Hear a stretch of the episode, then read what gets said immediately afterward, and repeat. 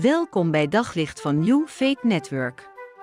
Luister elke dag naar een korte overdenking met inspiratie, bemoediging en wijsheid uit de Bijbel en laat Gods woord jouw hart en gedachten verlichten.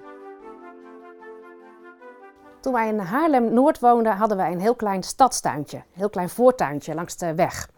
En daar hadden wij geprobeerd een hele natuurlijke tuin te maken. Dus we hadden een, een, klein grasveldje en daar zaten sprinkhanen in. En we hadden aan de langste weg een slootje gemaakt. Was maar 2 meter en ik denk maar 30 centimeter breed.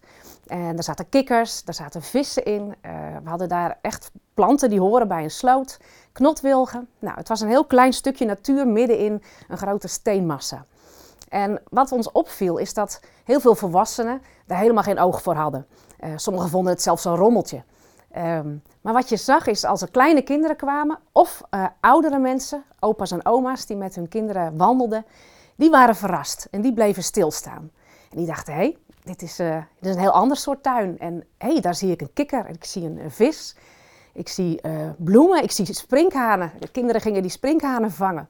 En je merkte dat op zo'n klein tuintje van twee bij twee heel veel leven zat. En als je daar oog voor hebt, en die kinderen hebben dat, dan kun je je verwonderen over hoe, ja, hoe mooi dat in elkaar zit. En hoeveel leven er kan zitten in zo'n heel klein tuintje. Ik denk dat heel veel mensen in onze tijd uh, eigenlijk helemaal geen oog meer hebben voor de natuur.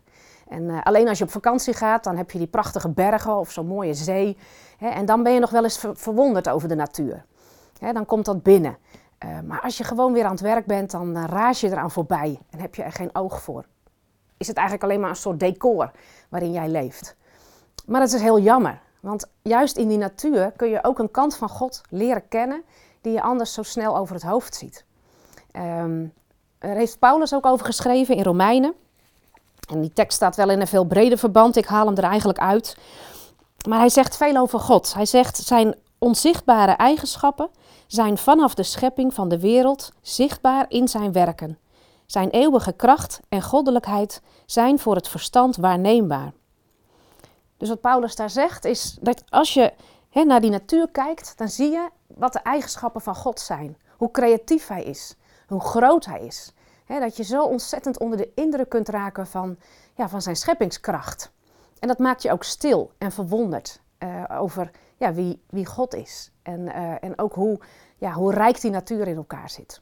Je kan het denk ik ook vergelijken met een, een schilder die een schilderij maakt. Denk aan Van Gogh die die prachtige zonnebloem heeft geschilderd. Als je kijkt naar dat schilderij uh, en, je neemt er echt de tijd voor, dan zie je de details. Dan zie je hoe kunstig dat in elkaar zit. En raak je ook onder de indruk van zo'n schilder.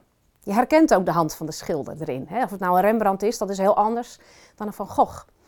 Nou, zo is het met de natuur ook. Als je daar de tijd voor neemt en echt uh, aandachtig luistert en kijkt en ziet, dan, dan, dan zie je iets van Gods uh, grootheid en zijn creativiteit. Dus ik wil je uitdagen, neem vandaag gewoon eens de tijd of van de week om naar buiten te gaan en je oren, je ogen, je neus, de geuren open te zetten en die natuur binnen te laten komen. En verwonder je. En je zult diep onder de indruk raken van God. Op zoek naar nog meer geloof, hoop en liefde. Op New Faith Network vind je honderden christelijke films, series en programma's. Nog geen lid? Probeer het 14 dagen gratis op newfaithnetwork.nl.